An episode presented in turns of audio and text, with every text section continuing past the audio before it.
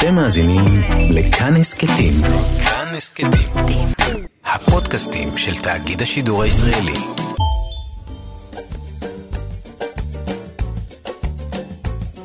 שישים החדש, עם איציק יושע. לחיות בגיל השלישי.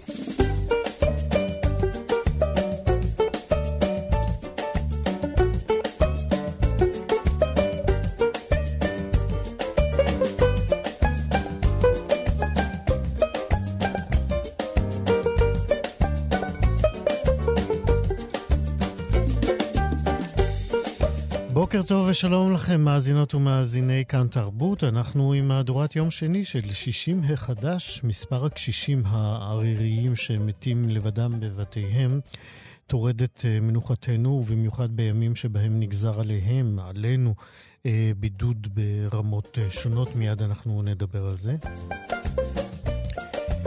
הסופרת אה, אורית אה, וולפיילר אה, כתבה על מירי שמטפלת בהוריה הזקנים בספרה השני, שהיא קראה לו "את המוות את רוצה לראות בעיניים".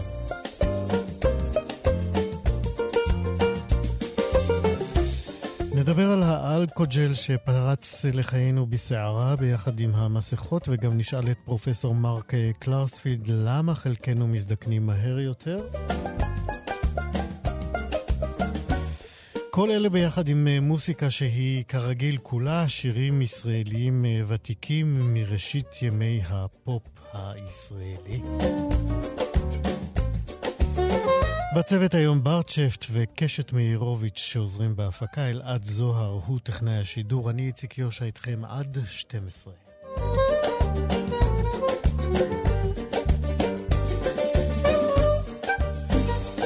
שישים החדש נכון אה, לתחילת חודש יוני האחרון מתו לא פחות מ-65 גברים ונשים לבד בבתיהם.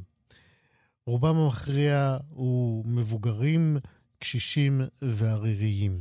ב-2019 התמונה הייתה עגומה ומדכאת יותר, מתו בה 132 בני אדם, וב-2018 מתו 104 גברים ונשים.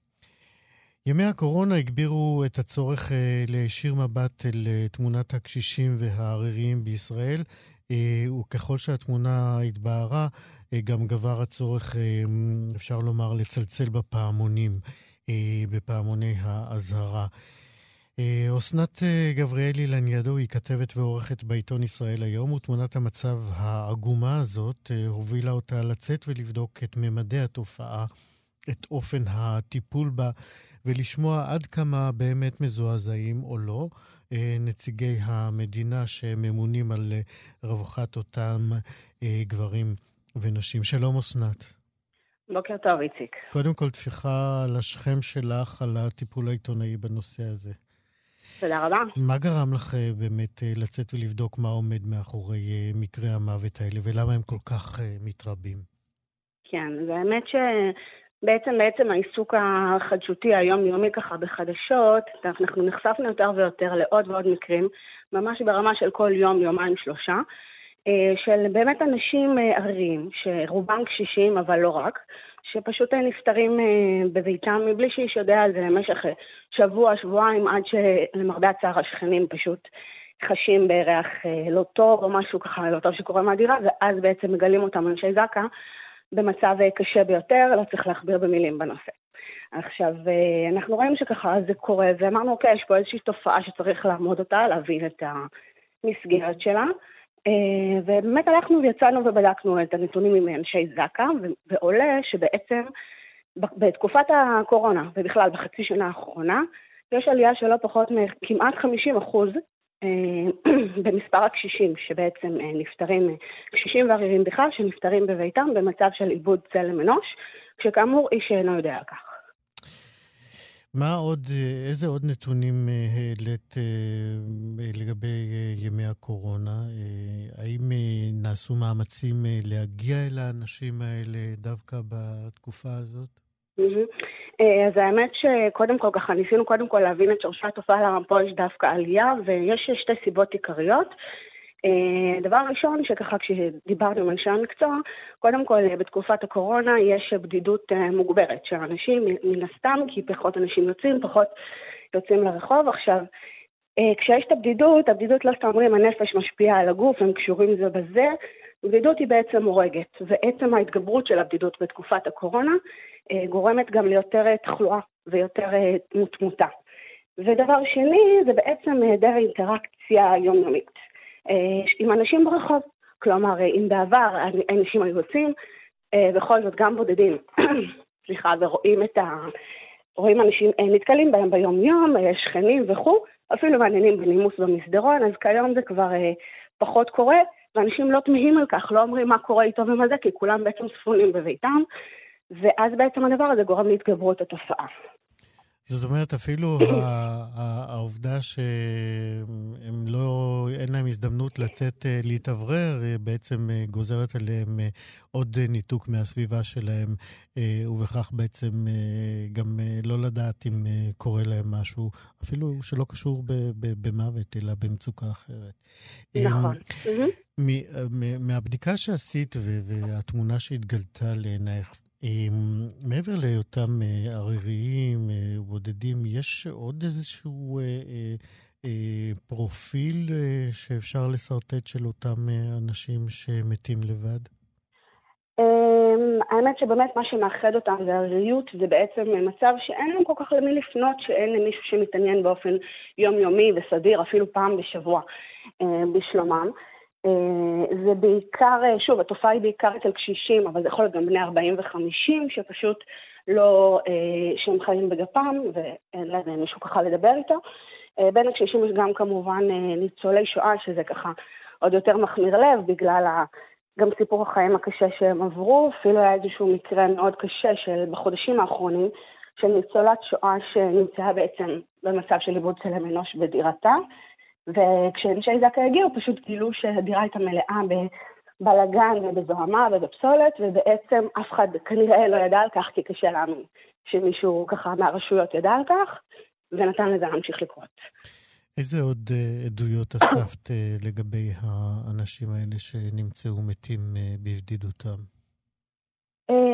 אפשר להגיד שהסיפורים של זק"א הם אפילו מצמררים. כמו למשל, גם כן שני המקרים שאני אתאר זה בתקופת הקורונה, הגיעו בעצם לאדם שבעצם לא ראו אותו הרבה זמן, השכנים התריעו על ריח לא פשוט שעולה מהדירה, ואז גילו שבעצם נערמו חשבונות ועוד התראות גם של ועד הבית על, ה... על הדלת, ולמעשה אף אחד לא טרח בעצם לבוא ולבדוק בפנים מה קורה, מה קורה עם אותו קשיש. מסתבר שבאמת היה כבר ללא רוח חיים בביתו. חוץ מזה, היו לנו כמה מקרים של באמת, גם במקרה ש... אסנת, אם את רוצה, את יכולה רגע לקחת נשימה או לשתות משהו, זה בסדר. אני רואה שאת... יש לנו זמן, אנחנו נשמע את כל מה שיש לך לומר. את עשית עבודה מאוד חשובה. אוקיי, בואי נמשיך. כן, איזה עוד עדויות שמעת? שמענו גם עדות לגבי מישהו שגם כן קשיש שבעצם הגיעו אנשי זק"א שוב באותן נסיבות, ומצאו חבילות מזון שחילקו ככה בתקופת הקורונה, פשוט מחכות מאחורי צף ביתו. ו- ושוב, הוא בעצם היה ללא רוח חיים, וכי, ולא ידעו את זה, אבל פשוט הלכו לשלוח לו חבילות מזון. אז משהו פה אין ספק נופל בין הכיסאות, אין ספק. פנית לגורמים רשמיים, מן הסתם, כדי להבין למה למה לא באמת נכנסים לעובי הקורה ומטפלים בתופעה הזאת? מה אמרו לך? כן, אז פנינו לגורמים הרשמיים. קודם כל, אנחנו, אחד הדברים שגילינו בתחקיר הזה, שכנראה ששורש, מוקד הבעיה, זה בעצם היעדר רישום מסודר של אוכלוסיית העריריים בישראל, בפרט קשישים שהם עריריים. לכן אין מעקב ודאגה שיטתיים ומסודרים בעצם, ככל הנראה בנושא, כי בעצם ניסינו להבין תמונת מצב, כמה קשישים עריריים קיימים בישראל, איך מגדירים אותם, האם יש מישהו שמסייע להם. וגילינו שאין מעקב ודאגה שיטתיים, פנינו למשרד הרווחה, למשרד לשוויון חברתי, שניהם בעצם דיברו על הטיפול הלאה, ודיברו על כך שכמובן יש שני שרים חדשים, השר איציק שמולי והשרה מירב כהן, בשוויון החברתי וברווחה, הם אומרים שהם לוקחים את הנושא כיעד מרכזי מבחינתם, לטיפול בטח בתקופת הקורונה וגם בכלל. חשים, יש איזשהן רוחות של שינוי, תנופה של שינוי, אבל כמובן שחובת ההוכחה עליהם. כן, אה, ממה שהם מסרו לך אה, בתגובה, אני קורא גם אה, שהם ציינו שלפני כחודש, זה תגובת משרד העבודה והרווחה, שלפני כחודש חולקו ל-20 אלף אזרחים ותיקים עריריים, לחצני מצוקה וחיישני נפילה, שזה פרויקט משותף למשרד העבודה והרווחה ולארגון יד שרה. בוא, את גם בכתבה שלך בישראל היום נותנת נתונים שעוזרים לנו באמת להבין כמה חייבים להיכנס לפעילות מהירה בנושא הזה, משום שעל פי המספרים שאת מראה כאן, מספר האזרחים הוותיקים בישראל הוא 1.56 מיליון. מהם בני 75 ויותר, בני ובנות 75 ויותר, 639,600, זה נתון אה, די מדויק, אה, אבל הדרמה יותר היא אלה שגרים בגפם. שזה mm-hmm. 221 אלף אה, איש ואישה, מהם mm-hmm. האלמנים והאלמנות זה 374. זאת אומרת, מאות אלפי בודדים וערירים בעצם אה, מועדים אה, לאותה אה, מציאות אה, מזעזעת אה, נכון. ש, שאת מעלה ב, ב, בכתבה שלך. אה, מה אמרו לך? אה, יש במשרד לשוויון חברתי שרה חדשה עם, עם לב mm-hmm. במקום הנכון. כמו שאנחנו אה, למדנו להכיר אותה. מה אמרו לך במשרד הזה? הם אמרו ששוב, השרה מירב כהן באמת אמרה שהנושא הזה מרגע כניסתה לתפקיד, היא לוקחת אותו כדבר ראשון במעלה, היא הולכת לגבש תוכנית לאומית שלדעתי בשבוע האחרון כבר ככה התפרסמה אה, תוכנית שהיא באמת אה, מגבשת.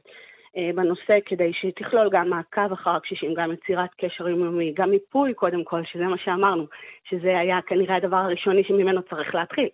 מיפוי אה, של האוכלוסייה הזאת כדי שיהיה אפשר לבקר אותה ולדאוג לה ולבדוק אותה באופן אה, מסודר יותר. אה, כן, גם השר איציק שמולי, שר הרווחה, אמר שהוא רואה בבדידות משימה מרכזית, הוא ציין כמה תוכניות ופעילויות שכבר פועלות, אבל כפי שאנחנו רואים, אה, זה לא מספיק. והנתונים מדברים בעד עצמם. כן.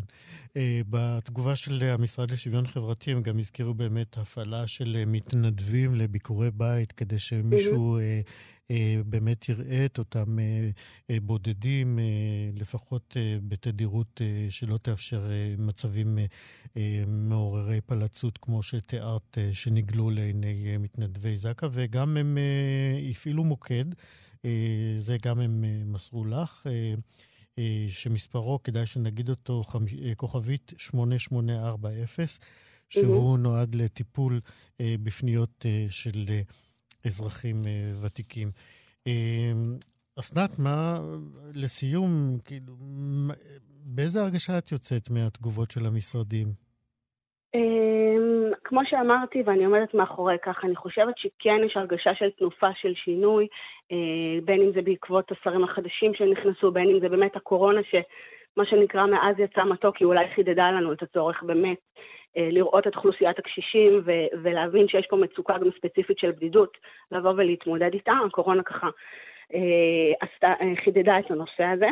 מרגישים תנופה של שינוי, יש uh, אמונה. אני חייבת להגיד שגם uh, נתקלתי במסגרת הכתבה במסקנה, שוב פעם, שיש לנו חברה אזרחית מעולה בישראל, כי כשפנינו ככה ראינו שיש אין ספור ארגונים, יוזמות מקומיות, ארציות, פשוט באמת, במיוחד בקורונה ובכלל, לדאוג לקשישים. כן, שמצד אחד זה נורא אה, נעים לדעת את זה, מצד שני זה כל כך מקומם שהמדינה הפקידה את זה בידיהם של הגורמים האזרחיים ולא לוקחת אחריות באמת, אה, כמו שמצופה ממנה כמדינה. אין ספק שהם נכנסו פה לאיזשהו ואקום, כן, כן. ש, שלא צריך להיווצר מלכתחילה. ואני חושבת מצד אחד, אתה רואה שוב, את כן מרגישים שיש פה איזושהי מגמה של שינוי. אני מאמינה באמת שנראה את זה. אה, רק צריך לעקוב באמת אחרי התוכניות אה, של השרים החדשים ובכלל של הממשלה. אמ, אבל אני חושבת שעם המסר הכי חשוב, שאנחנו מקווים שגם באיזושהי צורה הכתבה הזאת וכתבות נוספות, אה, אולי ככה גורמות לו יותר ויותר לחלחל, זה שזה דבר שקורה כאן ועכשיו, כל יום יכול להיות קשיש או ערירי נוסף שמת בביתו, זה קורה וזה דורש פשוט טיפול מיידי, אז אה, אין, אין מה לדחות את הנושא. אסנת גבריאלי לניאדו, כותבת ועורכת בישראל היום. אנחנו אה, שוב מברכים אותך על העבודה הזאת, אה, ואני מניע, אני בטוח שאת אה, תמשיכי לעקוב אחרי תמונת המצב הזאת, אה, וככל שדברים אה, ישתנו אה, לכאן או לכאן, את מוזמנת אה, לחזור אלינו. תודה רבה שוב. תודה, איציק, להתראות. להתראות. 60 החדש. מירי עובדת uh, בספרייה העירונית, כלומר היא ספרנית, ונדמה שכבר בשילוב הזה uh, אפשר לחוש uh, על פניו שמדובר באיזה דמות אפרורית, אבל אל תטעו בה. מירי היא גיבורת הספר "את המוות את רוצה לראות בעיניים", זה השם של הספר שכתבה אורית וולפיילר, ומירי, נספר לכם, מתמודדת לבדה. ב- טיפול בהורי הזקנים שהם אה, חולים, אה, נזקקים. אה, יש להם מטפלת אמנם, שמגיעה כמעט מדי יום. אבל מירי ממונה על הטיפול בהם גם כן. יום אחד היא רוכשת עבור ההורים שלה בובה, בובה שמטפלת, שאותה היא מביאה לבית ההורים. אתם יכולים להבין שפה יש כבר טוויסט בכל הסיפור. אה, והבובה הזאת אה, משמשת לה מין אה, סייעת צמודה בטיפול בהוריה. וכך בעצם עלילת הספר הולכת ונעשית, בוא נאמר, מרתקת. אז עכשיו אנחנו נדבר עם אימה, הורתה הספרותית של מירי. שלום לסופרת אורית וולפיידר. שלום. אנחנו נספר רק שזה הספר השני שלך, אה, והוא יצא בהוצאת הקיבוץ המאוחד. נכון. אז אמרתי בפתיח שלא נטעה במירי, היא אומנם היא ספרנית, וככה את מתארת אותה, שותה את הקפה שלה אה, כשהיא טובלת בו עוגיות, אה, והוא מין דמות כזאת שאולי היא לא כל כך מעוררת חברתית בהוואי של הספרייה, אבל יש בה ניצוץ מאוד מאוד פרוע, נכון? אמ, אני חושבת שיש בה ניצוץ אה, מאוד מאוד נורמלי. כי ציינת נגיד שספרנית לכאורה נראה מאוד כזה כן. אפרורי. אבל אני דווקא חושבת שדווקא במקצועות האפרוריים אה, הללו, לכאורה, אה, דווקא שם ניצתת פראות הדעת ופראות הדמיון והיצרים מאוד מאוד אה, מתדלקים. אז את אומרת שמאחורי אותן ספרניות, אה, אה, אצל רובנו הספרניות, לפחות מהילדות שלנו, זכורות כרובן, לא כולן, כן? אבל רובן זכורות כזעופות, קפדניות. נכון, ואני חושבת שדווקא... כמובן שיש גם כאלה וגם כאלה, אבל אני גם במקצוע, במקצוע הרשמי שלי כעובדת בהייטק, אני בדיוק מרגישה כמו אותה ספרנית אפרורית שמתעסקת בדברים כל כך לכאורה טכניים ו, ומשעממים נורא, שדווקא אז הראש יכול לנסוק לגבהים מטורפים. ובעצם אולי זו העבודה שמאפשרת לך, אלה העבודות שמאפשרות לך את פראות הדמיון הכי הכי רצינית שאפשר. לא כולם, אבל יש חלק כאלה, אני מניחה. אז לאן הפראות הזאת אה, לוקחת את מירי שלך? תראה, מירי היא נכון, ציינת נכון, שעדיין נכון, תחמתי אותה בתוך הספרייה הזו עם אה, חבורת הנשים המאוד חביבה שמקיפה אותה, אבל נשים אה, לכאורה שגרתיות כאלה שעסוקות אה, בחיים עצמן. ומירי, אני חושבת שהפראות היחידה שלה בחיים, שהיא גם מאוד משמעותית, ואולי אנחנו, ואולי החטא הוא אצלנו, אצל האנושות שמגדירה את התכונה הזו פראות, היא מאוד מאוד נאמנה לעצמה, ורק לעצמה. כלומר, כמובן שהיא נאמנה גם להורים שלה, כי הרי לא זונחת אותם בזקנתם, והיא לכאורה נותנת, נותנת להם את מתת האהבה הכי גדול בעיניי, כשהיא מודעת לכך ש, שהיא עצמה אולי ב, ב, ב, בקצת ריחוק שהיא מרגישה מהם, אה, לא תוכל להעניק להם כל שהם רוצים מבחינה רגשית, ולכן מביאה את הבובה. אבל מירי היא, היא סוליסטית אמיתית, היא סינגולרית לחלוטין. נאמר ו... שהיא יחידנית, זאת אומרת, אין לה משפחה משלה. נכון, אין לה משפחה משלה מבחירה. עכשיו, זה לא איזו בחירה פמיניסטית כזאת שחלילה לא מזלזלת בה, אבל זה לא איזושהי, איזשהו מניפסט שהצהירה אני אחת, שתיים, שלוש. על הורית. בדיוק, אלא היא באמת סינגולרית לחלוטין ונאמנה לעצמה בצורה קיצונית. ואני חושבת שהדבר הזה, מי שבאמת אה, רוצה למצוא את הביטוי לכך בספר, הוא לא בבובה והוא לא בשום דבר אחר, אלא יש פסקה בסוף, קצת לקראת סוף הספר, שמתארת, זה דווקא נחשבת בשבעה של האבא, שהיא מתארת את החלום שהיה למירי. Mm-hmm. שזה חלום על בית שעומד בתוך חצר צחיחה לחלוטין. יש בה רק אדמה ואין בה צמח אחד ולא ציפורים, וזה ה vision של האמיתי, והיא לא מסתירה אותו והיא לא מתביישת בו. וגם, גם זה שאת המוות אבל... היא רוצה לראות בעיניים. כן. אני, אני בכל זאת רוצה שנשאר עם הבובה, בכל זאת היא איזשהו, אה, היא לא רקוויזית, אבל היא, נכון. היא כמעט דמות נושא, לא כמעט, היא דמות ממשית כמעט אה, ב, ב, בעלילת הספר. מה בעצם התפקיד של הבובה? למה היא מביאה אותה? אה, אני חושבת שמירי... אני חושבת שמירי מאוד אני אומרת חושבת כי, אתה יודע, גם בתור סופרת אני תמיד משאירה לעצמי פתח לספק. אין לי אמיתות מוחלטות שם. אז אני אומרת אבל ש... אבל טוב לנו לשמוע מה את חושבת על מירי. כן, אז uh, אני אומרת שמירי um, מודעת ל... למגבלה הרגשית שלה. עכשיו, זה לאו דווקא מגבלה רגשית לחיים, אני חושבת ש... אה, נגיד לספרות יש לה מגבלה רגשית מאוד גדולה, ולדברים שלה והמחשבה שלה היא מאוד מאוד רגישה, עד רגישה מאוד כואבת, פגיעה. אבל להורים קשה לה להחצין את זה. יכול להיות שזה נטוע בהיסטוריה המשפחתית שגם מתוארת איכשהו בספר, ואולי פשוט ככה. כן. ו... היא, היא, היא חשבה מה, מה יגידו, מה יגיבו ההורים לזה שההורים הזקנים, שבהם היא מטפלת... אני לא חושבת ש... אני לא חושבת שחששתה מה יגידו ההורים, כי ההורים הם בבחינת, אה, במצבם האלצהיימרי הזה, הם אה, כמו ילדים. כאילו הם יקבלו הכל, כל מה שתביא להם, ובאמת אה, אכן היא צדקה, הם קיבלו אותה מאוד יפה, וממש התייחסו אליה, אליה בטבעיות. כן. אני חושבת שהיא יותר חששה אולי מה תגיד המטפלת. כן, הפרסייה. זה כן. כן. אמ, בעצם הטיפול בהורים הזקנים שלה, של מירי, אמ, מקרב אותה חזרה בעצם אה, גם לא רק לבית ילדותה, אלא לאירועים אה, אה, בעבר שלה. יש שם בספר קטע שבו את מתארת איך מירי תוקעת מחטים מתחת לאורות, לאור האצבעות שלה ומסדרת אותם כך שמחט נוגעת במחט. נכון. מה, מה, זה, מה זה האקט הזה של לדחוף מחטים מתחת לאור? אני חושבת ש...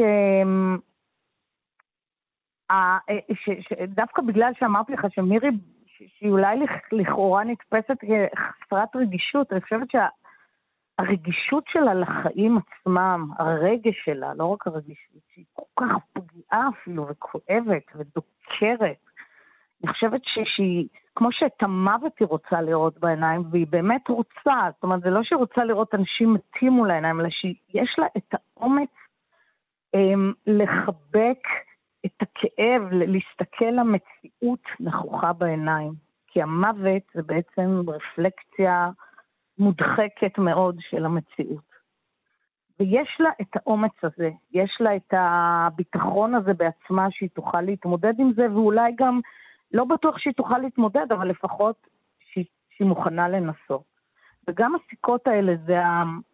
היא עושה את זה בחדר שלה, בחדר הילדות שלה, לפני שהיא פותחת את הבובה, שהיא ככה, בכל תהליך הפתיחה של הקופסה, שהוא די ערוך, ובאמת אה, זה, זה צורך אה, שהוא גם סינגולרי בעצם. אה, לחיות את החיים עד הסוף, לא בקטע של, אה, אתה יודע, לקרוא את העיר ולהתנסות בהכל וזה להפך, זה משהו הרבה יותר עמוק. של לדעת להכיל מבפנים ולהסתכל בעיניים לכל מה שהחיים אה, נותנים בפניה. כן, והבובה הזאת, אה, הבובה המאוחרת, אני אקרא לה, משום שהיא בעצם אה, איזשהו הדהוד לבובות אה, שהיו לה בילדותה, וגם אותה נדקרה, ויש שם איזו אינטראקציה בינה לבין אימא שלה, שספק נוזפת בה, ספק מזדעזעת. נכון. אימא שלה בעצם, אימא שלה מגיל צעיר, בעצם שמה לב ששאלה אותה לא אחת, בוא נאמר, נחשפה לאי פחד, לחוסר הפחד של מירי מהמוות. ואני חושבת שזה מאוד הרתיע את האימא והפחיד אותה, ועשה את מירי קצת טיפה פגומה בעיניה. ואני חושבת שגם היום, אם... אה, תראה, אני בתור נערה גם, אה, ש... אם יש פר, פרט קצת ביוגרפית היום, אני באמת התנדבתי בו כשהייתי בחטיבה בבית אבות אה, גריאטרי כזה הארדקור. ואני יכולה להגיד לך שכן, אמא שלי מאוד אה, פחדה מזה. אה, פחדה לא מזה שאני הולכת לשם, פחדה מה, מה, מה, מהעניין שלי, מהחוסר מה, פחד שלי להיות קרובה למוות. אל סוף החיים. בדיוק. זה, אתה יודע, בעיקר שזה בא אצל נוער, זה כאילו, מה את, אה, למה את לא נוסעת לפסטיבל ערד עם כל החברות שלך, כמו שאימא של מירי אומרת בספר, mm-hmm. אלא דווקא מעדיפה ללכת לנגן באקורדיון אצל קשישים שיוצאים להם צינורות מהבטן. אז, אז אני חושבת שאימא של מירי קלטה את זה, ו- וזה סימן את מירי כמו הבובה שהיא קונה, שהיא בעצם בובה לא סוג א'-א', בובה סוג ב'. ואני חושבת שכך האימא ראתה איפשהו את מירי. זה משהו שהוא קצת פגום בחוסר הפחד שלו מהמוות וגם מהחיים.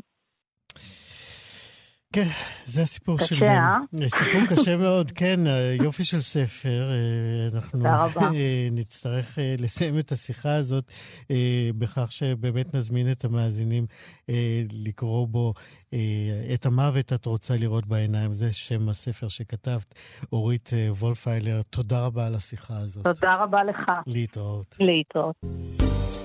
60 החדש. עד לפני חצי שנה האלכוג'ל היה מין אה, פתרון חינני כזה לפיקניקים אה, ולמקומות שבהם אה, אין מים זורמים, ובכל זאת רצינו לשמור על ניקיון ועל חיטוי הידיים. והקורונה ובעלת החיטוי ממש הזניקו את הנוזל הצמיגי הזה אל מרכז בימת חיינו, והוא הפך ללהיט במצעדי המכירות של חומרי ה... חיטוי, אבל uh, כמו כל אגדה, יש uh, גם uh, תמיד יהיה מי שינסה לנפץ אותה, אה, וכך אה, גם אה, הגיע תורו של האלכוג'ל. לא שאנחנו שמחים, אבל תמיד נעים לדעת עוד משהו על משהו כה פופולרי. מיד אנחנו נדבר על זה, אבל אני רוצה להגיד שגם נדבר על המסכה הזאת שפרצה אל חיינו, וגם עליה יש עוד דבר או שניים להגיד. שלום לאריאל סמק. שלום, איציק. דוקטור לרוקחות ומומחית מדעית בטבע מדיקל. כן. בואי רגע נעשה, תעזרי לנו לעשות סדר בחומרי אה, חיטוי ונבדיל אותם למשל מתמרוקים. אז uh, העולם של החומרי חיטוי עדיין מתחלק לשתיים, יש את הקטגוריה של התמרוקים, שזה רוב האלכוג'ל שאפשר למצוא ברוב הבית המרקחת, והקטגוריה של התכופות, שנגישים לנו בשוק הבית המרקחת גם, uh, בלי מרשם. אז איך אפשר לזהות התמרוק והתרופה? אה, כתוב על האריזה של התמרוק שהם מיועדים להיגיינת ידיים, זה אומר שהם מנקים את הידיים אבל לא הרמת סטריליות. ועל האריזה של התרופות כתוב שהם מיועדים לחיטוי ידיים, זה אומר שהם מנקים ומחטאים את הידיים עד רמת מאוד קרוב מהרמת סטריליות. Uh, ההבדל הזה בגלל שלתרופות, uh, התרופות עומדות תחת אמצעי פיקוח שמאפשרים בקרה על כל שלבי הפיתוח של המוצר וככה התרופה מגיעה למדפים של הבית, של הבית מרקחת עם היעילות המובטחת. Uh, בניגוד לתמרוקים שאין להם את האמצעי פיקוח האלה ויכולים להגיע למדפים עם קצת פחות אלכוהול ממה שמופיע על האריזה. אז זהו, מה שקובע זה רמת האלכוהול במוצר הזה? כן, כן. אז זאת אומרת, בחומרי החיטוי רמת האלכוהול היא גבוהה יותר. כן, הרמד והסוג של האלכוהול גם. מה, מה זאת אומרת, סוג האלכוהול? יש כל מיני סוגי אלכוהול, וארגוני הבריאות של ה-CDC, ארגון הבריאות העולמי, המליץ להשתמש בחומרי חיטוי ידיים שמכילים לפחות 60% אתנול או 70 אחוז איזופרופנול. אז האתנול הוא, הוא אחד מהאלכוהול הכי יעילים, ולספטול שהוא תכופה, חומר חיטוי ידיים שהוא תכופה, יש לו 70 אחוז אתנול, ואני נותנת לכם דוגמה, כי זה קצת חשבו שאתם תדעו מה, מה, מה, מה תכופה, איזה תכופה אתם יכולים למצוא בבית מרקחת. אז הספטול הוא, הוא, הוא חומר כזה נוזל חיטוי ידיים שהוא כחולה, הוא כחול, והוא פשוט מכיל 70% אתנול וכלוריזין שיש לו יעילות מתמשכת. אז אתם שמים את החומר, הוא ממשיך להיות פעיל כמה שעות אחרי האפליקציה. יש קבוצות גיל, נגיד מבוגרים יותר, שרמת האלכוהול בחומרי החיטוי עלולה להיות מסוכנת להם? לא, לא. לא. אין, אין שום דבר שמראה דבר כזה. לא. הבנתי. אוקיי, okay, עכשיו, אה, אתם אומרים שאלכוג'ל בעצם אה, זה סוג של אה, אגדה, או לפחות הוא overrated בהערכה שלו במלחמה שלנו בקורונה, במלחמה היומיומית. למה בעצם? תראה, זה מה שאנשים רואים בבית המרקחת, זה, זה מאוד מאוד נוכחים בשוק, אז אנשים לא באמת יודעים. על האריזה של, ה, של התמרוקים לא כתוב איזה שוק של אלכוהול. וגם לא, אנחנו לא בטוחים כמה אלכוהול באמת יש בפנים, כי בגלל שאין להם אה, אה, בקרה מספיק טובה, הם יכולים להגיע עם ממש רמת אלכוהול שהוא מתחת למה שארגוני הבריאות ממליצה, ומה שהמשרד הבריאות ממליצה, אז אנחנו לא באמת יודעים, אני לא יכולה להגיד שזה לא יעיל, אבל זה לוקחים סיכון להשתמש באלכוג'ל אה, בהשוואה אה, לחומר, לחומר חיטוי שהוא תכופה. דוקטור סמק, במה את משתמשת? אני משתמשת רק בספטול. לא, באמת. קודם כל הוא נעים בגלל שהוא נוזל והוא לא נשאר את הרושם, התחושה הזאת הדבוקה, וגם הוא, הוא ממשיך להיות פעיל כמה שעות. אבל לו... זה, זה נורא קשה לנייד אותו, לא? או שיש לך בקבוקון uh, כזה בתיק? אז כן, יש לי בקבוקון. אני, אני ממלא בקבוק קטן מהבקבוק הגדול. וזה באמת, uh, אני מרגישה כל פעם שאני... אני, אין לכם גם את השאריות האלה על הידיים, זה הרבה יותר נעים. הרבה יותר נעים. הבנתי. אה, מן הסתם אה, את עוקבת, אה, כמו רבים מאיתנו, בוודאי אנשי המדע, אחרי הנגיף, נגיף הקורונה. נראה לי שהדבר הכי בטוח לגביו זה שהוא חמקמק. מה, מה, מה מידת הידע שיש לנו עליו היום, נכון לרגע זה? על הקורונה זה שלגבי... אני שואל את זה כי אנחנו מתעסקים בחיטוי, ואולי בכלל ההתעסקות המוגברת הזאת בחיטוי היא קצת מיותרת. אני לא יודע, אני שואל. החיטוי ידיים מיותרת, אתה מתכוון? כן, כן. אז לא, לא. זה, זה תראו, בגלל שיש, הקורונה יכול להיות, יכול להישאר על משטחים אה, זה מאוד חשוב לנקות הידיים שאתם נוגעים בדברים, אתם באמת... זהו, אומרים על משטחים, על כל משטח, על משטחי מתכת, על משטחי פלסטיק, על משטחי בד, על אה, איפה, איפה, כן. איפה הוא אוהב להיות יותר? אז הכל כל משטחים, אבל הוא נשאר בין שלושה לחמישה ימים, אבל הוא לא נשאר כל הזמן אה, הזה בצורה פעילה, אה, בצורה מדבקת, הוא נשאר עד, עד 24 שעות בצורה מדבקת. אז אם למשל אתם קונים אה, בגדים או, או, או, או קניות אחרות, זה... עדיף לקחת את, ה, את המרווח הזה של 24 שעות ולשים את, ה, את השקית בצד ולחכות 24 שעות עד שאתם תשתמשו בבגד שוב. כי כן, זה, זה באמת המציאות, אני לא... ברור שאתם, אי אפשר להידבק הרבה יותר מבן אדם שעומד מולכם עם הטיפות ועם האוויר שהוא מוציא עליכם, ברור, אבל ההדבקה מהמשטחים היא, כבר, היא גם פה. גם פה ממש נוכחת וחשובה. מאוד חשוב לנקות את הידיים, לשמור על היגיינת ידיים מאוד גבוהה ולשים מסכות. תראו, היום אנחנו נמצאים בסקרים, אנחנו אה, מדינה רביעית אה, בעולם ביום הנדבקים. במספר הנדבקים אחרי פנמה, אחרי דרום אפריקה, אחרי ארה"ב, אנחנו, אנחנו במקום רביעי, זה די קריטי, וזה ככה בגלל שההנחיות לא ברורות, בגלל שאנשים לא באמת תחת לחץ, הם לא באמת מרגישים את הלחץ הזה בגלל שהם, שהם הרגישו בגל הראשון. אז אני, אני באמת אומרת לאנשים, אני פונה לקהל, ואני אומרת לכולם לשים מסכות, כי המסכות ממש עובדות, אפילו המסכות בד, כל המסכות עובדות באמת. לשמור על ההיגיינת ידיים ולהשתמש במוצרים הנכונים ולשמור על מרחק של שני מטר. באמת, אני, אני, יש שלושה דברים, זה השלושה דברים הכי הכי חשובים. דוקטור אה, אריאל סמק, אה, דוקטור אה, לרוקחות, נתת לנו, בעצם רעננת לנו את הנהלים שאנחנו יודעים. חשבנו שאולי נוכל להפסיק לצרוך כל כך הרבה חומרים מחטאים, אבל הנה את אומרת, לא, לא צריך להמשיך. זה באמת באמת תנאי מאוד מאוד חשוב, והשלושה התנאים האלה הם ממש חשובים, ואני רוצה להזכיר את זה בגלל שאני רואה שאנשים... נמאס להם. אני רואה שאנשים, אה, הם, הם לא באמת מקפידים כמו, כמו, הם, כמו שהם הקפידו בגל הראשון, ואני רוצה להזכיר את זה, ושהם לא לוותר על השלושה דברים האלה, כי כן. זה באמת אחריות קולקטיבית, זה מה שיציל אותנו. כן, ולמדנו שאם אנחנו רוצים להגיע לרמת אה, סטריליות אה, גבוהה יותר, אנחנו צריכים להסתכל על רמת האלכוהול שיש בתכשיר. רמת האלכוהול. ושכתוב על הבקבוק שזה מיועד לחיטוי ידיים, לא להיגיינת ידיים. לא להיגיינה של הידיים. יפה, דוקטור אריאל סמק, תודה רבה על השיחה הזאת. בשמחה. להתראות. תודה.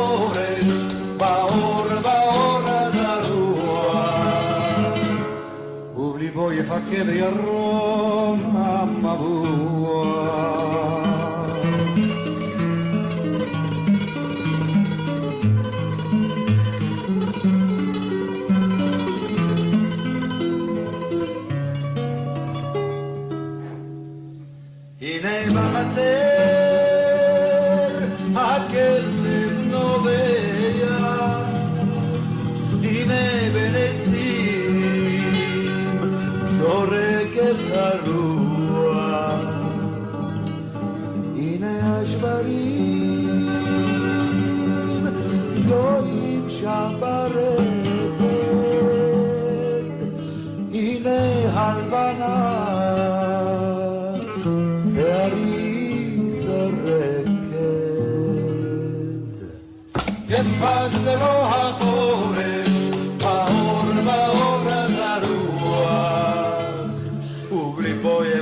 בירון המבוע. יפת לבוא החורש, באור באור הזרוע, ובליבו יפקה בירון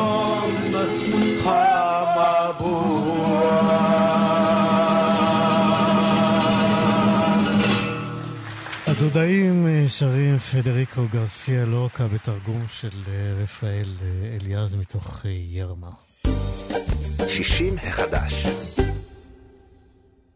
עכשיו אנחנו... כן, אנחנו בסדר, כן, ככה המיקרופון. בתחילת השנה פורסם מחקר שהצביע על כך כי חלקנו מזדקנים מהר יותר, וגם ניסה להצביע על ה... סיבות לכך. יש מי שיגידו שאנחנו מסתכלים על הזקנה כעל אה, משהו שקורה אה, בבת אחת, ולא פעם אנחנו ככה שומעים את עצמנו אה, או אחרים אה, בסביבתנו אומרים על מישהו שקפצה עליו אה, הזקנה. כמובן אה, שזה לא תהליך אה, פתאומי, ומדענים אומרים שאפילו ניתן לקטלג את תהליך ההזדקנות באופן אישי, כלומר לאפיין כל אחד. ומתוך הקטלוג הזה אולי גם אפשר ללמוד משהו על המשך החיים. כדי לדעת על כך יותר, ביקשנו לדבר עכשיו עם הפרופסור מרק קלרספילד, שהוא רופא גריאטר מבית החולים סורוקה ומאוניברסיטת בן גוריון. שלום, פרופסור קלרספילד. בוקר טוב, שלום לכם. אז אה, האם באמת אה, חלקנו או אה, מזדקנים מהר יותר? כן, זה נכון, אבל גם ידענו את זה לפני המחקר היפה הזה. מה?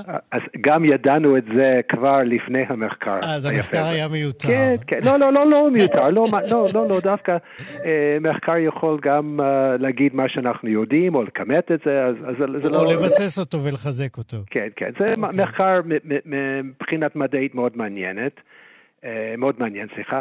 אה, הוא לא חדש, כפי שאמרתי. מה, מה שהם מנסים לעשות, אני, אה, אני יכול אולי להשתמש בעץ כ, כדוגמה. אז אנחנו מסתכלים על, על עץ ב, ביער, ואנחנו hmm, בין כמה העץ הזה, אז איך אנחנו בודקים את זה? לפי הטבעות מסתכל... שלו. נכון, גם אנחנו לפני, כי, כי לצערי, על מנת לדעת בין כמה העץ אתה יכול, אתה צריך להרוג אותו, נכון? כי אתה צריך לחתוך אותו ול... ל, ל, ל, לראות את הטבעות הפנימיות. נכון, כן. אבל בוא נגיד שעשינו את זה לסיבה טובה, לא, לא, לא, לא, לא להרוס את האקלים. אחרי התייעצות עם היערן הראשי. נכון, נכון. אז לפני שראינו, לפני שעשינו את הניתוח, הסתכלנו על העץ, אמרנו, hmm, אני חושב שהוא בן מאה, סתם, אוקיי? אז כן. או, ואו אנחנו ידענו מתי סבא שלנו נטע אה, אותו. בדיוק. אז אנחנו יודעים שהוא, חושבים שהוא בן 100, אנחנו מעריכים שהוא בן, אנחנו עושים את הבדיקה, הוא בן 150. אה, וואו. אוקיי, אז וואו, וואו, אז באמת העץ הזה נראה כמו עוד כל כך צעיר, אבל הוא באמת 150. בואו נסתכל עכשיו על בן אדם. אתה יכול להסתכל עליי, אני בן 70, בריא, אני מקווה. אתה יכול להגיד, hmm, הוא נראה כבן אדם בן 70 בממוצע, ואתה לא יכול לבדוק את הטבעות שלי, נכון? אז, אז זה... עדיין לא. לא, לא. אז זה בדיוק מה שהמדענים ניסו לעשות. הם ניסו למצוא איזה מין טבעות של בן אדם שהם יכולים לקחת דם או לקחת uh, ביופסיה, ואומרים, hmm, קלרפילד, אתה נראה בן 70, אבל ביולוגי אתה רק בן, בן 60, או ביולוגי אתה ב, uh, לצערנו בן 80. אז הם מנסים למצוא דבר שקוראים לו ביומרקר, ביומרקרס באנגלית, שיכול להגיד לך במקום לשאול את הבן אדם מה תהליך לידה שלך, פונקציונלי בין כמה הוא. אז יכול להיות שיש אנשים כמוני בן 70, שאתה עושה את המחקר הזה על 100 מאיתנו, ו-50% מאיתנו ביולוגי פחות מ-70, 50% מאיתנו יותר מ-70, ואנחנו יכולים uh, ללמוד מי יותר צעיר ביולוגי בהשוואה לגיל הכרונולוגי שלו, כי אנחנו יודעים מה הגיל הכרונולוגי. האם המחקר הזה יעזור לנו? אחד, אני קראתי את, את המאמר אתמול, זה היה נעשה על ידי, על, על על 50 אנשים, משהו כזה. שזה לא מספיק, אתה לא, אומר. לא, לא. זה, זה מספיק מדעי להצביע על המחקר הבא, שאתה לוקח 10 אלף אנשים, אתה בודק את, ה, את הדברים שהם בדקו, אתה שואל אותם בין כמה הם, ואתה עושה מעקב של 20 שנה, על מנת לראות אם מה שהם מצאו ממש מנבא את העתיד. זה מה שהם מנסים לעשות, וזה היופי של מחקר. Uh, uh, האם מחר אנחנו יכולים ללכת לקופת חולים ולבקש את, ה, את, ה, את הבדיקה הזאת ולהגיד, וואו, חשבתי שאני בן 70, אבל ביולוגי אני רק בן 60, יופי. אוקיי, okay, אבל אז נגיד שבאמת תהיה פריצת דרך במחקר הזה, ואכן כן. אה, יוכלו אה, לקבוע את הגיל הביולוגי, הביולוגי ש, כן, כן, שלנו, כן, כן, כן. אז מן הסתם הרצון הבא ללכת הלאה עם מחקר מהסוג הזה, זה איך אנחנו עוצרים, את כן, נכון, או אוקיי, איך אנחנו אוקיי, עוצרים אוקיי, את תהליך כן, ההזדקנות. כן, כן, כן, זו כן. שאלה טובה. אחד, אנחנו כבר, בלי לדעת את זה, בלי לדעת את זה, אני כבר בגיל 70 רוצה, ואני מקווה שגם אתה בגיל יותר צעיר, אני מניח, אתה כבר קצת. רוצה, אתה כבר רוצה לעשות את הדברים שה- ה- ש- ש- שתומכים בבריאות העתידית שלך. מה, ולצערי אין לי מה לבשר לכם, אנחנו יודעים את זה. כולם אנחנו יודעים, אה, יודעים, פעילות יודעים. גופנית, אה, נכון, בתזונה לא- טובה. תזונה טובה, ליהנות מחיים, ליהנות מהנכדים, הוביז, אה, למצוא עבודה טובה. אז, אה, וגם כלכלה אה, טובה ודברים סוציו-אקונומיים. לכן, לא רוצה לשנות את הדיון, אבל אנחנו כרגע בפנדמיה של קוביד. אז אנחנו, רופאים, גם צריכים לא רק לדאוג לבריאות של, הבריאות הפיזי של החולים שלנו, גם את המצב הסוציו-אקונומי שלהם. לכן כל, ה, ה, כל ההפגנות האלה הם uh, במקום, כי החברה גם צריכה להיות בריאה על מנת שהקשישים וגם הצעירים יזדקנו בבריאות. אבל אנחנו כן כבר יודעים מה לעשות על מנת לעודד uh, זקנה uh, בבריאות. זה לא תמיד עובד דרך אגב, אז אנחנו מכירים אנשים שלא עישנה סיגריה בחיים והם מתו בגיל 50 בסרטן בסרטן ריאות. ריאות, כן. אנחנו מכירים את זה, כן. אבל בממוצע אנחנו יודעים מה לעשות. פרופסור קלרספילד, כן. אנחנו אה, נצטרך אה, לסיים את השיחה הזאת, רק נסכם אותה בכך שבאמת זה לא חשוב אה, אם יש מישהו שמזדקן טיפה מהר מאיתנו או טיפה לאט מ- מאיתנו. הוא יודע מה לעשות כבר. הוא יודע כבר מה לעשות. נכון, נכון, נכון, נכון. יפה. פרופסור מרק קלרספילד אה, מבית החולים סורוקה ואוניברסיטת בן גוריון, תודה רבה לך על בשמחה השיחה הזאת. ובריאות. יום טוב. גם לכם, ביי ביי.